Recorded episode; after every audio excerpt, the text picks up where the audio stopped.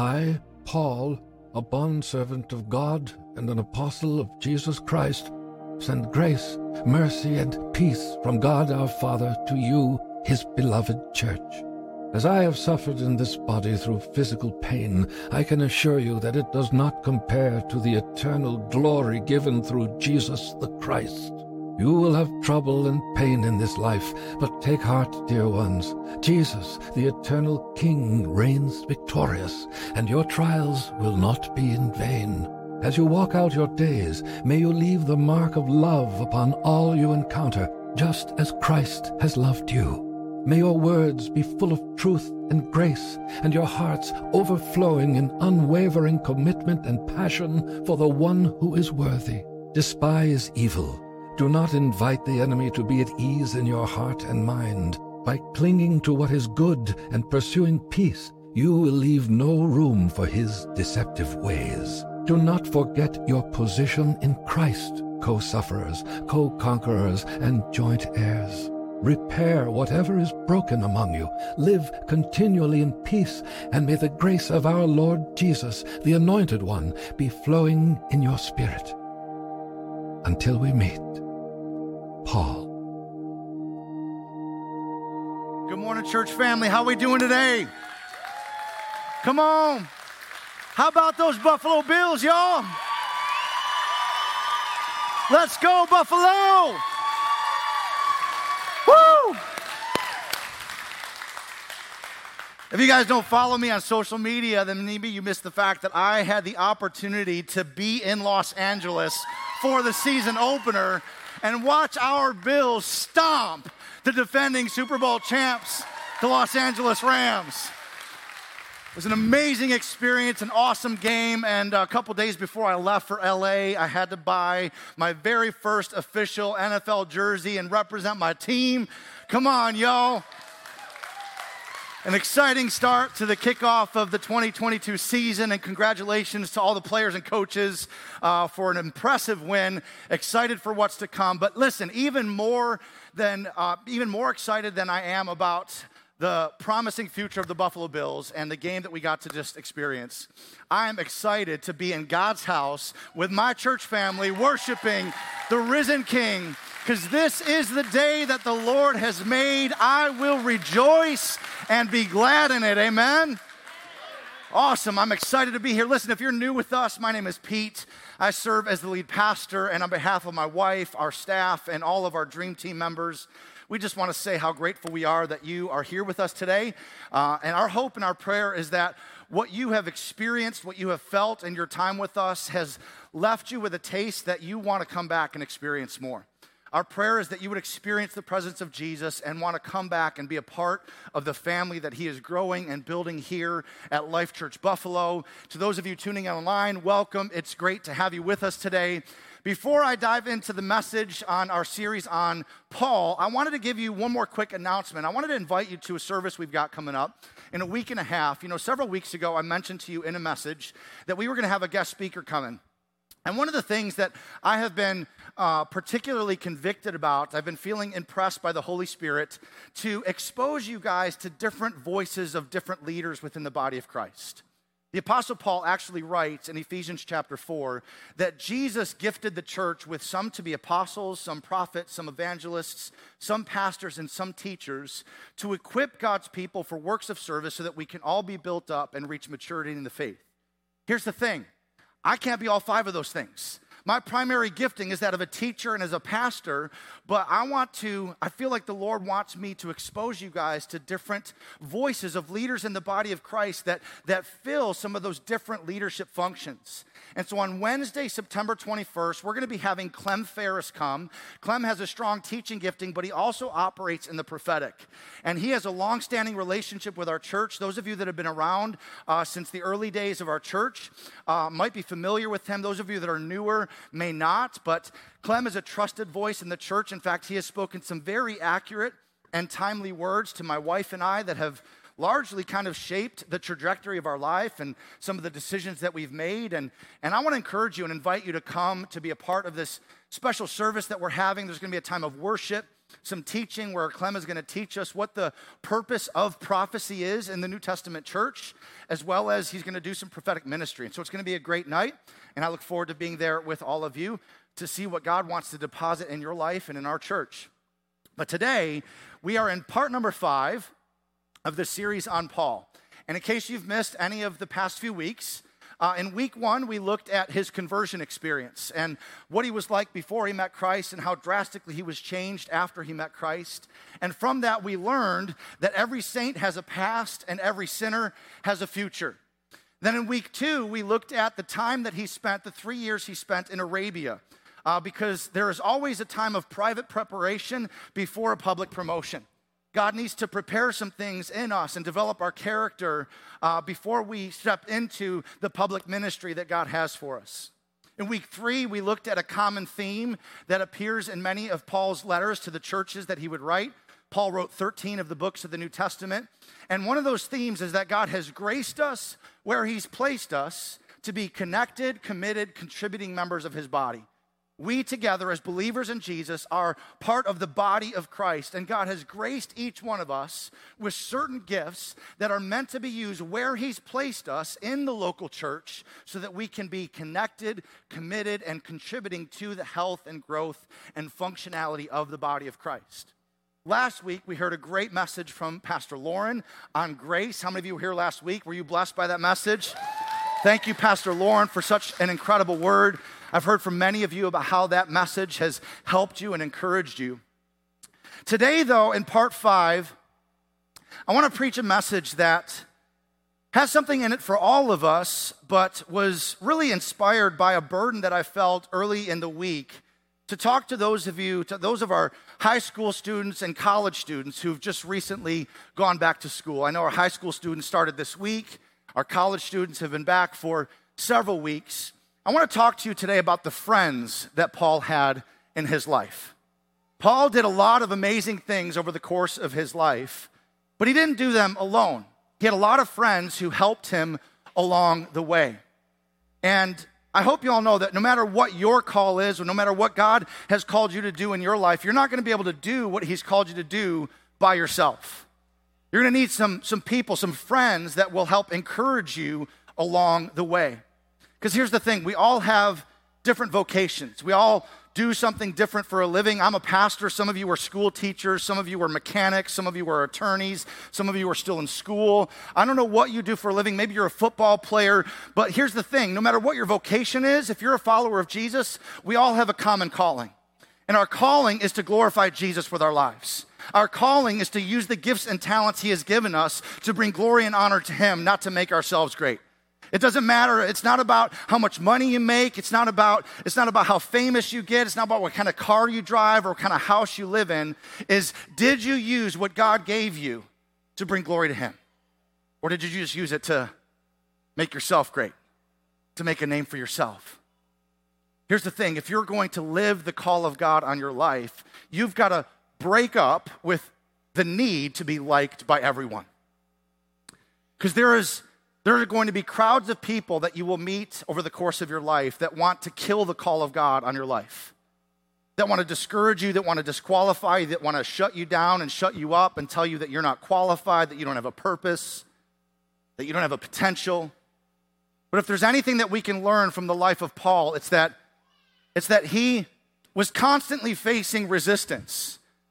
There were always people that were trying to stop him from spreading the message of Jesus. But here's the thing what the people that were trying to stop Paul didn't know is that he had already dealt with that part of his personality that needed to be liked by everyone.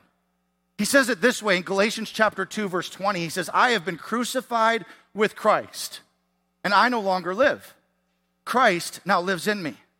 This life I live in the body, I live by faith in the Son of God who loved me and gave himself for me." Paul said, "I've been crucified with Christ, so guess what? You can't hurt me because I'm a dead man." And you can't hurt a dead person. I've already died to, to my flesh, to my will, to my way, to my wants, to my need to be liked by everyone. If you're going to fulfill the call of God on your life, then you've got to crucify that part of you that wants to be liked by everyone, that needs to be liked by the crowd. He puts it like this in his letter to the Philippians He says, For to me, to live is Christ and to die is gain. He's like, it doesn't matter what happens to me. Because if I live, I get to fulfill the call of God on my life. And if I die, I get to be with Jesus. So either way, I win. It's a win win situation. He says it like this in Acts chapter 20, verse 24. He says, My only aim is to finish the race and complete the task the Lord Jesus has given me the task of testifying to the good news of God's grace. My only aim is to finish the race and complete the task that Jesus gave me. What is your aim in life? Is it to make a name for yourself? Is it to carve out a nice, comfortable existence and make as much money as you can? Or is the aim of your life to use everything that God has given you to finish the works that He's planned in advance for you to do? See, as determined as Paul was to destroy the church before he met Christ, and he was determined, he was equally determined to fulfill the call of God on his life after he met Christ. You see, God redeemed even that part of Paul's personality that we see in him before he met Christ.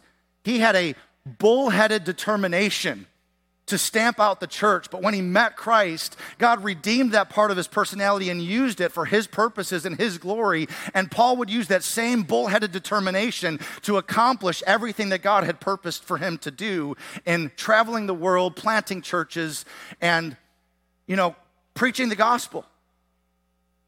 It is impossible for us to overstate the impact of Paul's life. Paul's calling was unstoppable, and God wants your calling to be unstoppable. So that no matter where you are, if you're on your high school or college campus, if you're at work, if you're in the grocery store, if you're at the gas station, if you're on the football field, if you step into any environment, hostile or not, there's not a crowd that can stop the call of God on your life because for you, like Paul, to live is Christ and to die is gain. That's what I hope and pray for you, anyways, that that would be the aim of your life to fulfill the purposes of God in your life, no matter what you do for a living. We can't overstate the impact of Paul's life. How many, how many people were, were waiting for Paul to step into his calling? They didn't know they were waiting, but the number of people that have been impacted by his life is astounding. But let me flip the question and ask you how many people are waiting for you to step into your calling. There are, there are many people on the other side of your obedience waiting for you to die to the need to be liked by everyone and step into the plans and purposes that God has for your life. How many people are waiting for you to step into that? Today, I want to start in Acts chapter 9, and we're going to go through several chapters in the middle of the book of Acts that highlights different stories and different scenarios that, that show us some of the people, some of the friends that Paul had that helped him fulfill the purposes of God in his life. And so, a couple weeks ago, we, we looked at how he met Christ, then spent three years in Arabia. And right after that three year span in Arabia, where God was preparing him, it says he went back to Jerusalem to get acquainted with the apostles. And that's where we're going to pick it up. Acts 9 26. When he came to Jerusalem, he tried to join the disciples, he tried to join the church. But they were all afraid of him, not really believing that he was a disciple. Now, on one hand, I can sort of understand their, their tentativeness, their, their skepticism of Paul because he had a reputation. He was known for being somebody who hated Christians. He was persecuting the church, dragging people off to prison. So, on one hand, I understand them not really wanting to believe that he was really a disciple. But on the other hand, isn't it a little sad that so many in the Christian community, and I'm grateful that it's not really this church, I hope it's not this church, but isn't it sad that so many in the Christian community kind of err on the side of suspicion of people instead of erring on the side of believing in people? It's like a lot of us are so like just skeptical and judgmental. We just look back and we're like, yeah, I'm not really sure she's changed all that much. I, I don't think he's got his act together. I think he's still addicted to some stuff. Who died and made you God? Like, why don't we stop erring on the side of suspicion and start erring on the side of actually believing in people? What if we, what if we started giving people the benefit of the doubt instead of assuming the worst in people? What if we started erring on the side of encouragement instead of erring on the side of suspicion and disguising it as discernment? Well, I just discern that there's some things wrong with people in the church today. Why do you stop discerning that everybody's messed up and start discerning that God has called you to be their encourager? How about that? Let no unwholesome word come out of your mouth except that which is useful for building other people up. Stepping on some toes here this morning. That's all right. Paul did too. Jesus did too, so I guess I'm in good company. I love what the next verse says. so they don't believe that he's really a disciple. But in the next verse, it says, But Barnabas took him and brought him to the apostles. And Barnabas told them how Saul on his journey had seen the Lord and that the Lord had spoken to him, and how in Damascus he had preached fearlessly in the name of Jesus. And as a result, Saul stayed with them and moved about freely in Jerusalem, speaking boldly in the name of the Lord. Man, I'm so thankful for the Barnabases in life. See, Paul was called by God to preach the gospel to the Gentiles, and Paul wanted to preach the gospel, but he couldn't even join the church. People didn't believe he was really a disciple until Barnabas vouched for him. Barnabas, who's first mentioned a few chapters earlier in Acts chapter 4, and whose name actually means son of encouragement, put his own reputation on the line to get people to hear Paul out. See, Barnabas was an apostle, so people trusted Barnabas. They listened to Barnabas, and so Barnabas was like, you know what? I'm going to use my name and my reputation to open the door for the next guy. He vouched for him to the other apostles. He, he endorsed his leadership to the other leaders in the church.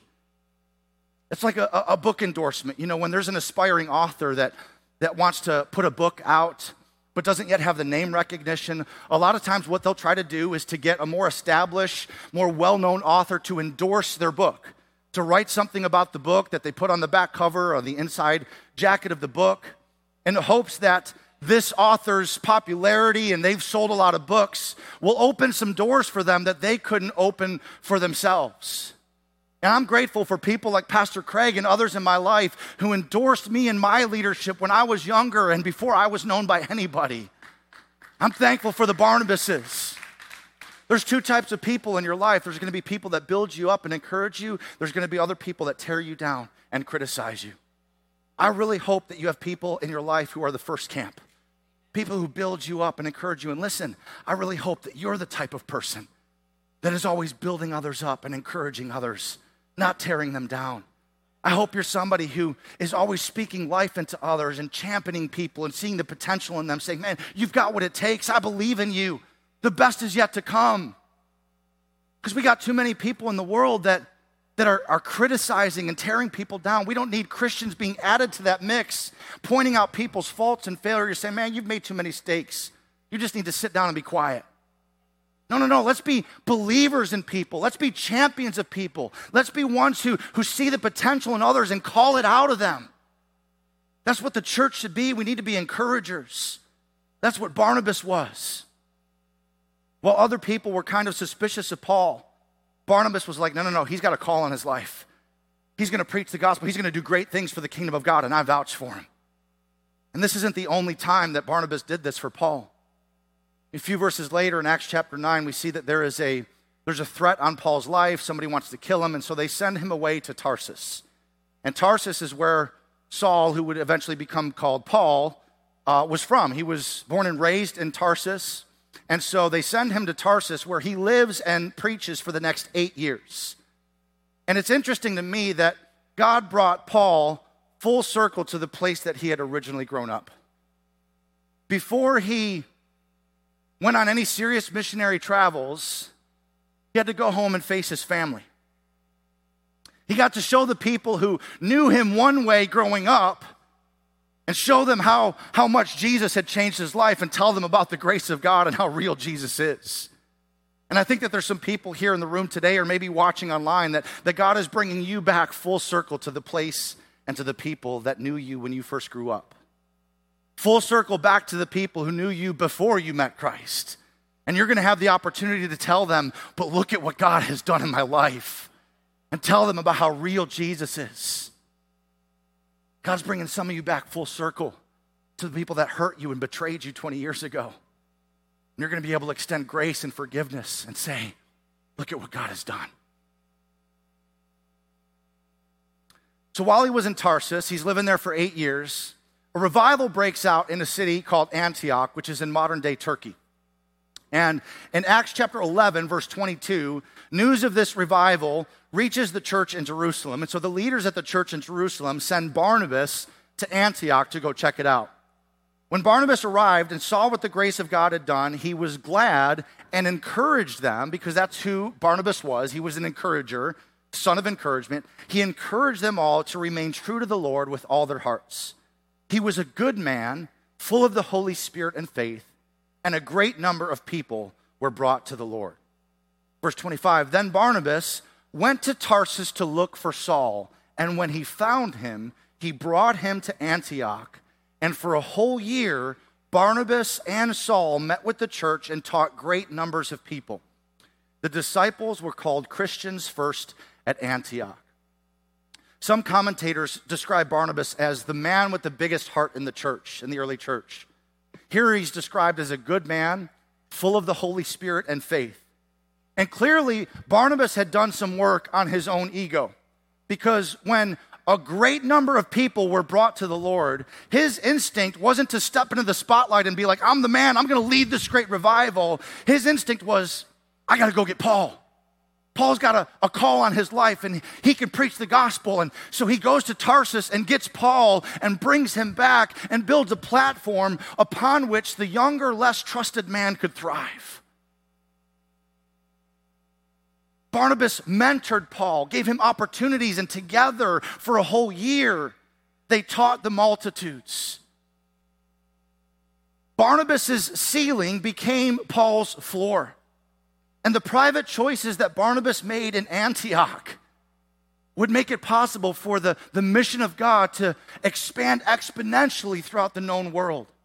Think about the billions and billions of people whose lives have been impacted by the life and writings of the Apostle Paul, who would launch all of his future missionary journeys from Antioch.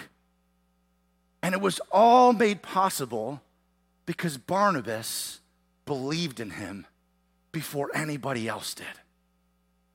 And I think one of the things we can learn from that is we need to choose friends who will believe in you before anybody else does. And I hope you're the type of friend that will believe in others before anybody else does. You know, it's easy to believe in people when they're already succeeding. It's not as easy to believe in people who haven't yet had an opportunity to prove themselves. There are people in your life who are waiting for you to believe in them, waiting for one word of affirmation, waiting for you to say, Man, I believe in you. You got what it takes. I see potential in you. They're waiting. I'm so thankful for the Barnabases in my life who believed in me when I was growing up, when I was screwing up and making mistakes. They didn't disqualify me. They're like, Pete, you're better than that. There's a call of God on your life. And they called me higher. Do you have people like that in your life? Choose friends who will believe in you before anybody else does. We need to champion the potential inside of people. Many of you in this church, especially those of you who have been around since the early years, have believed in me as I've been growing into the person that God has called me to believe, to be. I'm not who I once was, and who I am today is not who I'm going to be in five years. God is still developing me in the same way that He is developing many of you. I believe in you. I believe in you. I want to be a Barnabas in your life. Turn to the person next to you and say, I believe in you. God's got a plan for your life. You got what it takes. We need to be champions of people. We need to be Barnabases in other people's lives because Barnabas unlocked Paul's potential. Find friends that will unlock your potential and be the kind of friend that unlocks other people's potential. God wants us to be like Barnabas. And what Barnabas did for Paul, Paul would eventually do for, for Timothy and Philemon and Titus and so many others. In fact, when you read all of the letters that Paul wrote, of the 13 books he wrote in the New Testament, he's always giving these shout outs to people, just kind of calling out their accomplishments or the, the, the, the, the purpose or the, the help that they gave him as he would go on his missionary journeys. Like in, in Philippians chapter 2, where he says, It's necessary to send Epaphroditus to you, my brother, my co worker, and fellow soldier in Christ. In Colossians chapter 1, he says, You learned it from Epaphras, our dear fellow servant, who is a faithful minister of Christ on our behalf. He was always giving these shout outs to people because Paul had a lot of friends who not only believed in him, but helped him along the way, and he never forgot it. Listen, people will never forget when you champion them, when you come alongside of them, when you encourage them, when you help them. Barnabas was one of the people that empowered Paul to reach his potential. And the second thing I want to encourage you with today is to choose friends who will empower you to reach your potential and to be the kind of friend that empowers others to reach their potential. We don't realize the power that our encouragement can have in someone's life who is really struggling to believe that God can actually use them to make a difference. We've got to stop being people who only see the faults and failures in others and always calling those out, and instead be the kind of people that see the potential in others and encourage them and champion them and call them out to reach, them their full, reach their full potential. For me in my life, Kelly has always been this person, my wife. When I was at my lowest, after my divorce, believing I was completely disqualified from ever being used by God in ministry, it was Kelly and a group of friends who stepped into my life and said, No, no, no, God's not done with you yet. There's a call of God on your life. And I wasn't even living for God at the time. I was angry with God for allowing everything to happen that happened in my life. And I wasn't living for God. I was self medicating and trying to numb the pain. But there were people who didn't, who didn't call out my failures they saw the potential in me and they prayed for me and they called it out. And guess what happened? It made me want to live up to that. Choose friends who will empower you to reach your full potential in Christ.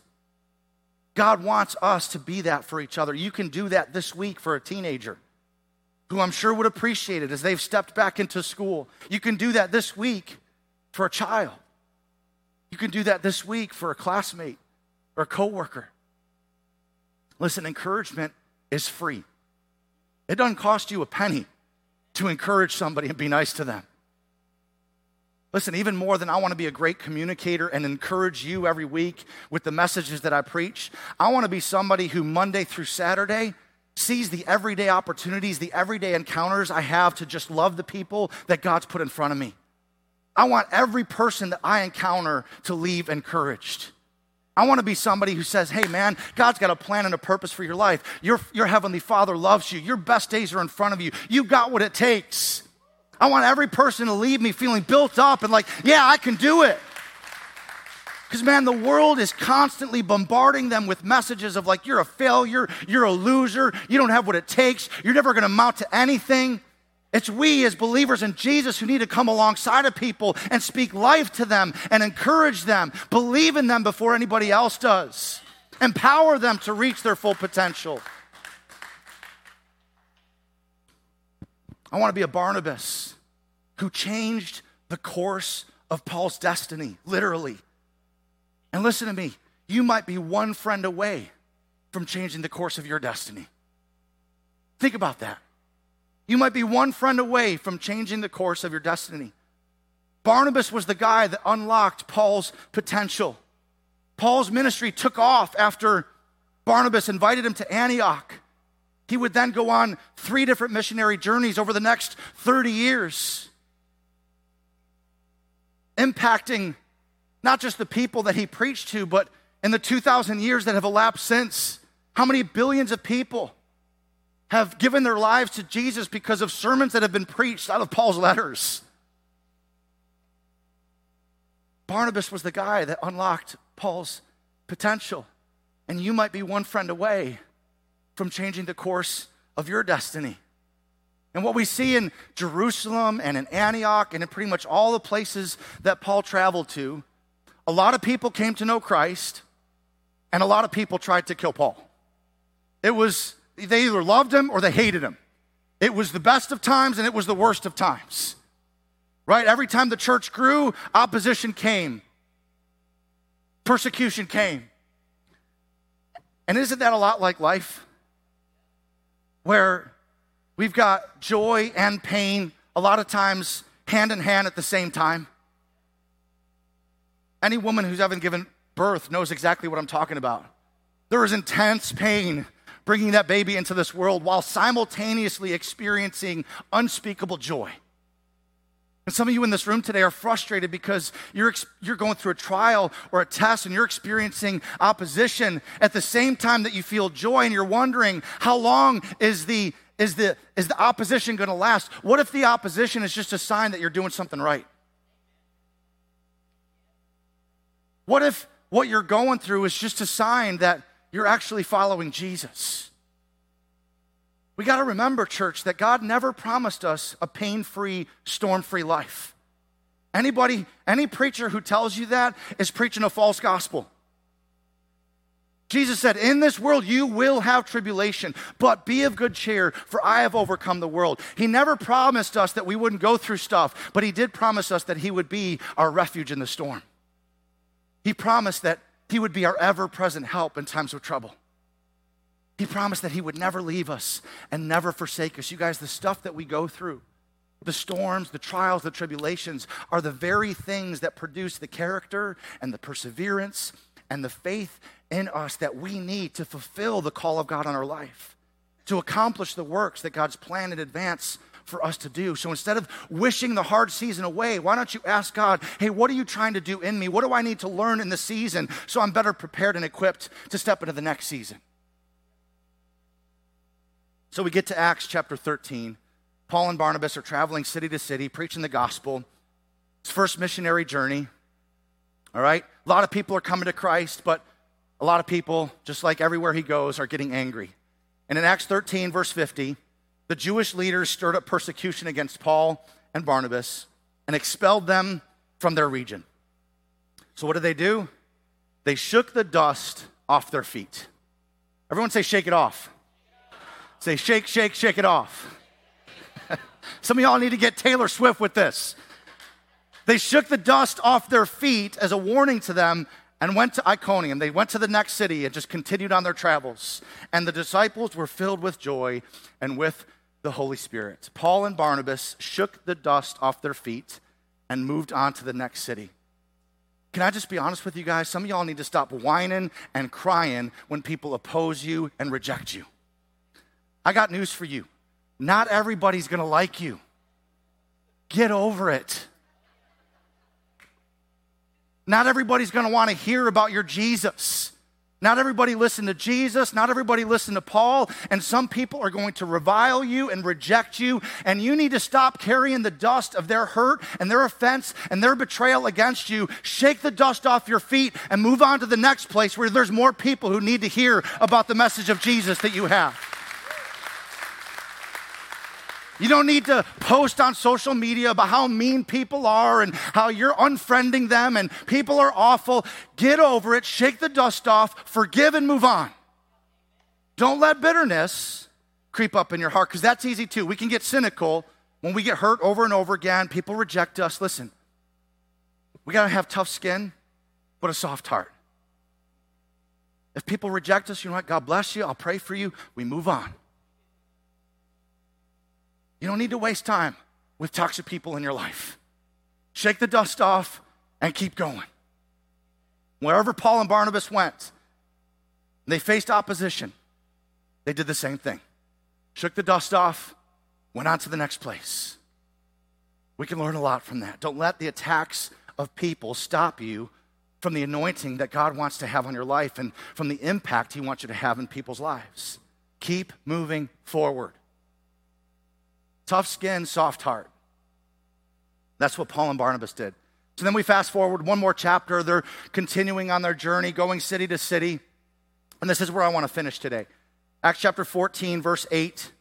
In Lystra, there sat a man who was lame. He had been that way from birth and had never walked.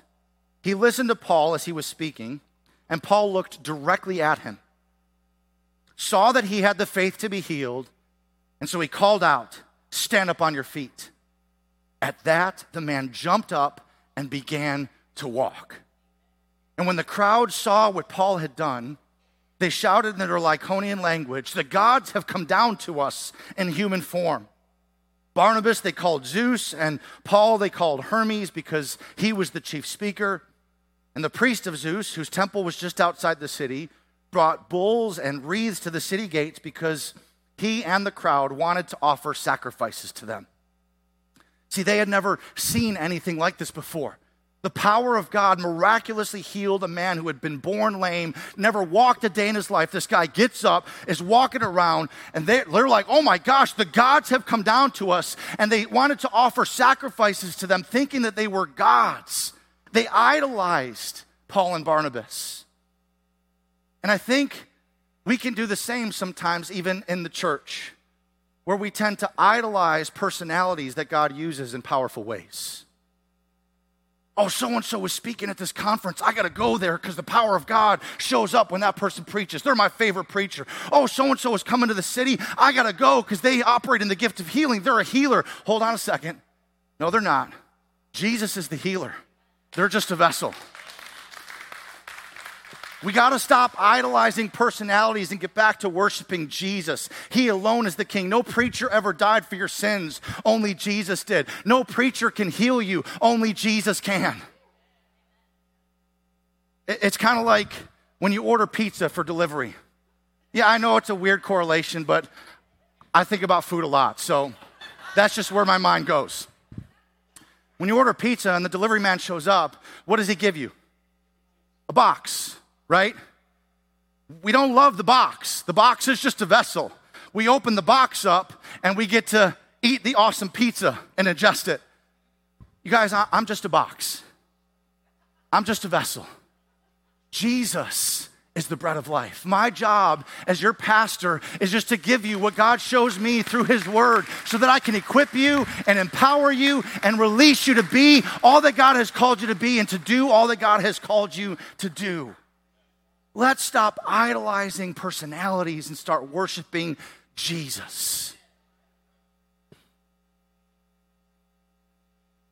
So these people are trying to make sacrifices to Paul and Barnabas. And in verse 14, when the apostles, Barnabas and Paul, heard of this, they tore their clothes, rushed out into the crowd, shouting, Stop it, friends, why are you doing this? We too are only human, just like you. We're bringing you the good news, telling you to turn from these worthless things to the living God who made the heavens and the earth and the seas and everything in them. And in verse 18, even with these words, they had difficulty keeping the crowd from sacrificing to them. Now, look at what happens in the next verse. This is fascinating to me. Verse 19. Then some Jews came from Antioch and Iconium and won the crowd over. And what did they do? They stoned Paul and dragged him outside the city thinking he was dead. What the what? Like, what just happened? In one verse, they're literally worshiping them, wanting to offer sacrifices to them because they think they're a god. And in the very next verse, they're trying to kill them. Isn't it interesting that the same people who exaggerate your successes can turn in an instant and assassinate your character?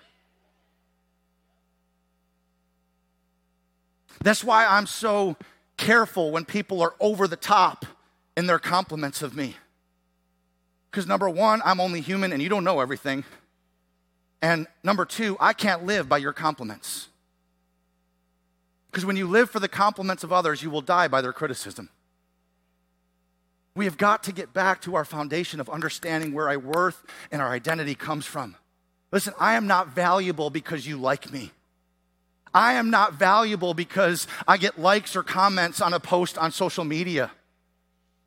I am valuable because my Heavenly Father so badly wanted a relationship with me that He sent His only Son to die for my sins. And the worth and value of a person is determined by the price that someone is willing to pay. And our Father was willing to pay the ultimate price by sending Jesus to die for our sins so that we could be restored to a relationship with our Heavenly Father. So I don't care what y'all think of me because I know that my Father loves me and He approves of me.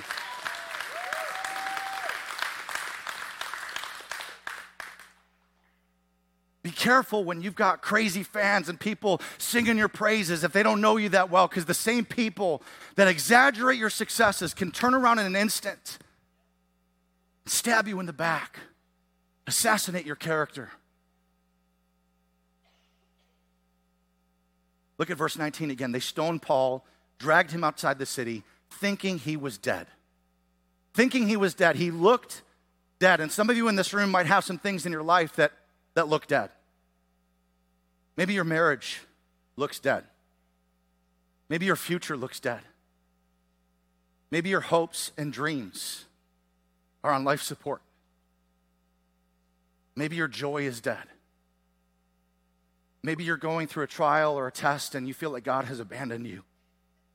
Maybe you've not been literally stoned by people, but the stones of accusation and criticism and judgment have been thrown at you and it has landed, it has hit you, it has knocked you down, and you feel dead on the inside.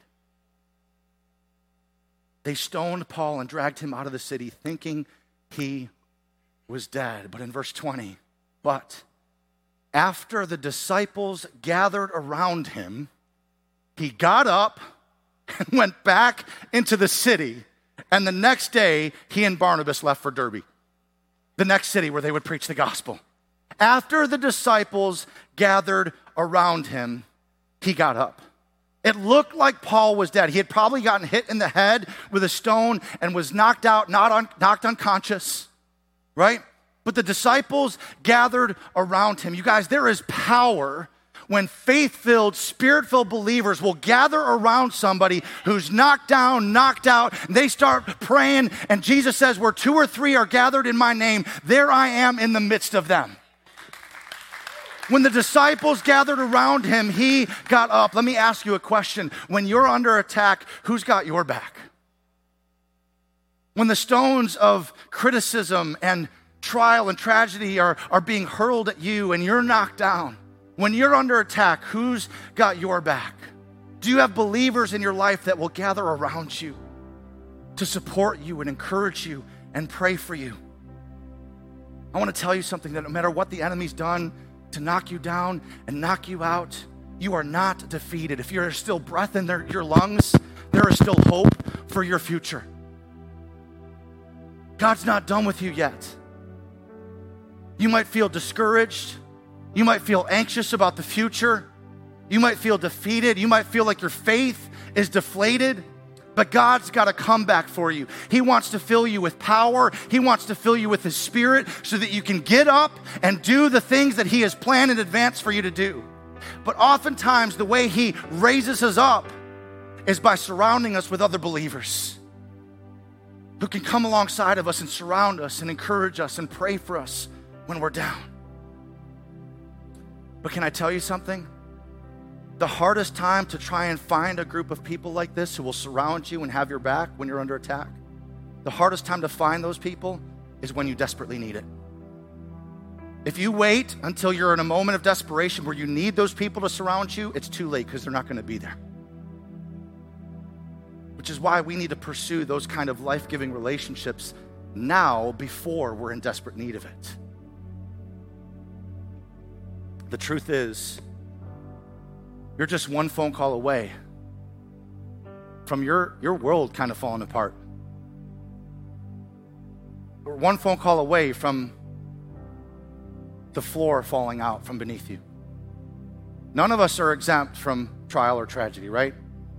I've heard it said that, I mean, life is cyclical, right? So you're either about to go into a trial or you're in the middle of a trial right now or you're just coming out of a trial. But one way or another, you're either going into or coming out of a trial. But we're all going to face stuff in this life. And when the tough stuff comes, who has your back when you're under attack?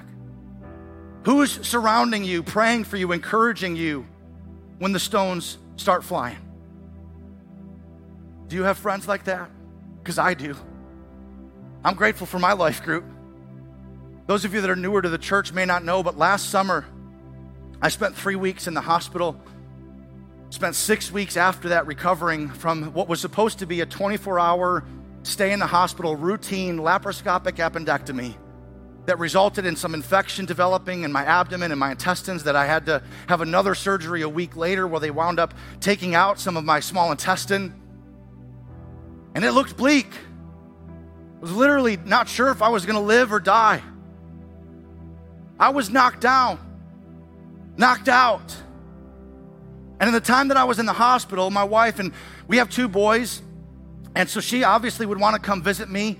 It was, you know, COVID restrictions were crazy, so she couldn't bring the boys, and there were limited hours that she could come. So every day, she was trying to find people that would watch our boys for us so that she could spend some time with me in the hospital.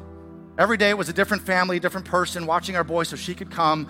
And one day she was running a little bit late, you know, wanting to get out of the house. And one of our boys yells from the upstairs bathroom, Mom, I plugged the toilet.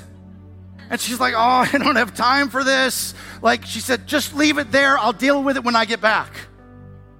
And when I say, like, he plugged the toilet, like, it filled to the brim and there was stuff all up in it, like plastered to the sides of the bowl. Like, you get the visual? Like, it was gross.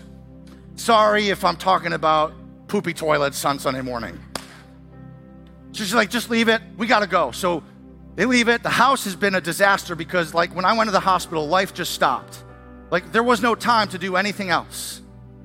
And so she takes the boys, drops them off at someone's house, comes to spend some time with me in the hospital. She gets, you know, goes to pick up the boys when she leaves, gets home to find our small group, our life group, cleaning our entire house. They did our laundry. They folded the laundry. They put up the pool. We have an Intex pool in our backyard. They put that up so the boys could still have a summer and enjoy swimming. And one of the women in our small group came out of the upstairs bathroom. And the horror and embarrassment that Kelly felt in that moment was like, oh my gosh, you just saw the plug toilet. Like she literally unplugged the toilet cleaned it. It looked spick and span, brand new.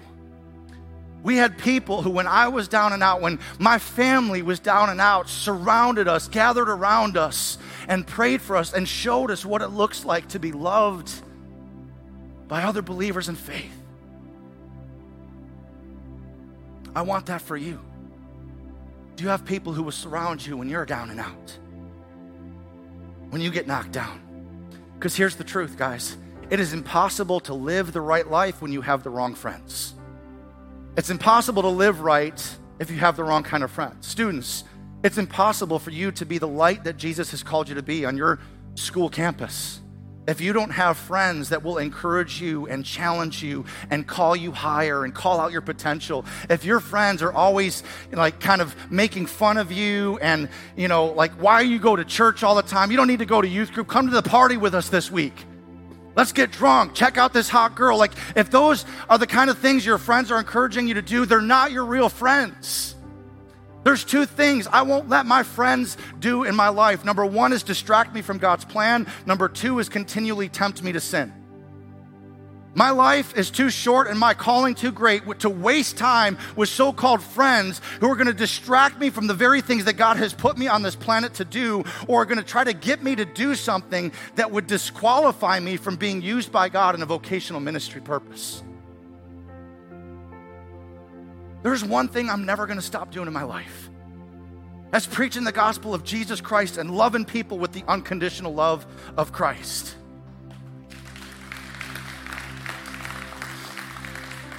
You know, earlier I said that you might be one friend away from changing the course of your destiny.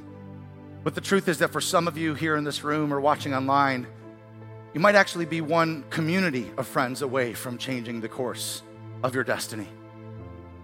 See, Paul's destiny could have looked very different if those believers didn't gather around him. When he came to, when he regained consciousness, if he came to and he was alone, I wonder if his mindset is different. I wonder if he's like, you know what? This isn't worth it. I'm literally being stoned. I'm not going to lose my life over this. I'm done. I'm out. I'm going back to Tarsus. But no, when he came to, he was surrounded by a group of believers who were praying for him, saying, Oh my gosh, Paul, we're so glad you're okay. Paul, you're not dead, so God's not done. Paul, God's got more for you to do. And so what did he do? He got up and went right back to the city that just stoned him, almost as if to say, You know what, you guys, you failed. I'm still alive and he dusted his feet off and went on to the next city. You might be one community away from changing the course of your destiny. If you're going to fulfill the call that God has on your life, whether it be at work, at school, on the football field, wherever you go, You're going to need a community of people. You're going to need a group of friends that will surround you and encourage you and love you and pray for you. Which is why we here at Life Church Buffalo so strongly emphasize that everyone get connected into community and join a life group. We're in the middle of our fall life groups launch. If you came in the front door, no doubt you saw the table set up with all the balloons. If you came in the lobby here on the side, then hopefully you received one of these brochures, which is really a listing of the 37 groups that we have that we're launching this fall, you know, in seven different categories. And here's the thing, you guys like, I recognize that it's not convenient to take a night out of the week and go to somebody's house and, and, and talk about the Bible or we have different types of groups and for everyone, but the reason that I believe that every believer, if it's at all possible, needs to prioritize and pursue relationships with other people in the context of a life group is because I believe a life group is the optimal environment for sustained life change. I really do. It's not perfect and it's messy at times. I love what God does in here on Sunday mornings. I love when I see hands go up in response to the invitation, people saying yes to a relationship with Jesus. But that's almost just like the defibrillator kind of being shocked to a person. They're coming back to life. But sustained life change, real discipleship, real growth happens when we get into the nitty gritty. When the rubber meets the road and we're, we're doing life with other people who see us at our worst and can help encourage us when, our, when we're down and celebrate the highs with us. Listen, it's when you pursue those relationships that you have the opportunity to really experience authentic community, which I define as accountability, belonging, and care, and spiritual growth, which I define as intimacy with God, community with insiders, and influence with outsiders. The three vital relationships. That's where we grow in our faith. And so I want to encourage everyone here today, if you are not in a life group, to don't leave today before stopping out in the foyer, talking to some of our life group leaders. They're all wearing olive green belong and become t-shirts. Scan the you know, list of groups that are available. There's a QR code on the back of this that you can hold your camera app over it. A link should pop up. Just tap the link and it will show you a listing of all the groups.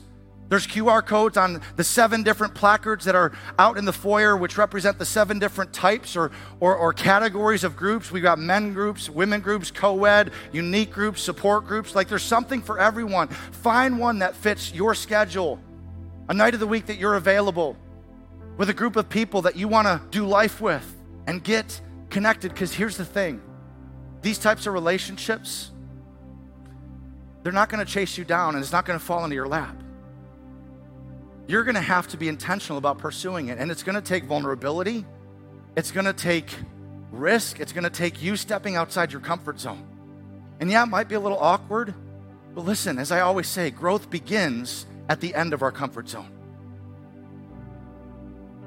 The risk is worth it, you guys. You might be one community away, one life group away from changing the course of your destiny and from fulfilling the purposes of God in your life. Because for Paul, whether it was Barnabas or Luke or Phoebe or Timothy or Silas or Lydia or Epaphras or Priscilla and Aquila or many others that he lists in his letters, he had a circle of friends that helped him fulfill his calling. You're one community away, one life group away from changing the course of your destiny. And listen, isn't that what Jesus has called us to do anyway? The night before Jesus would go to the cross, he shared one final meal with his disciples. And John 13 through 17 describes what was talked about at that meal. And in John 13, verse 33 and 30, no, 34 and 35, Jesus says this to them and to us A new commandment I give you, that you love one another. And they would have been like, Well, that's not new. That's in the Old Testament. And Jesus would have been like, I'm not through. As I have loved you, so you must love one another. He raised the bar.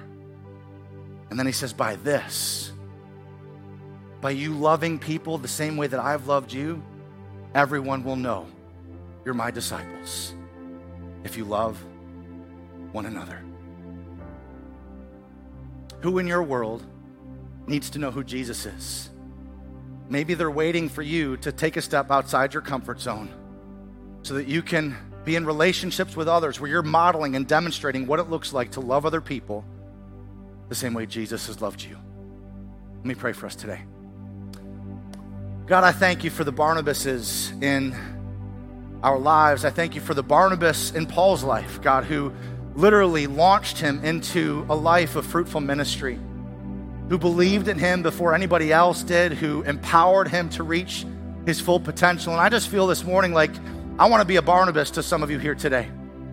I want to encourage you. Some of you are knocked down. Some of you have been hit by, I don't know, stones of, of judgment, criticism, failure. I don't know what has got you knocked down. But listen, there is a call of God on your life, and it's bigger than you, and it's bigger than the discouragement that you're facing right now. And I'm here to tell you that God is not done with you yet.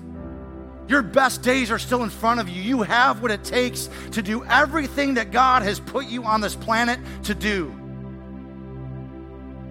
But God, I pray right now that your Holy Spirit would fill your people with courage to step outside their comfort zone and start pursuing the kind of relationships with friends that are going to surround them and encourage them and support them, that are going to believe in them even if nobody else does, that are going to empower them to reach their full potential.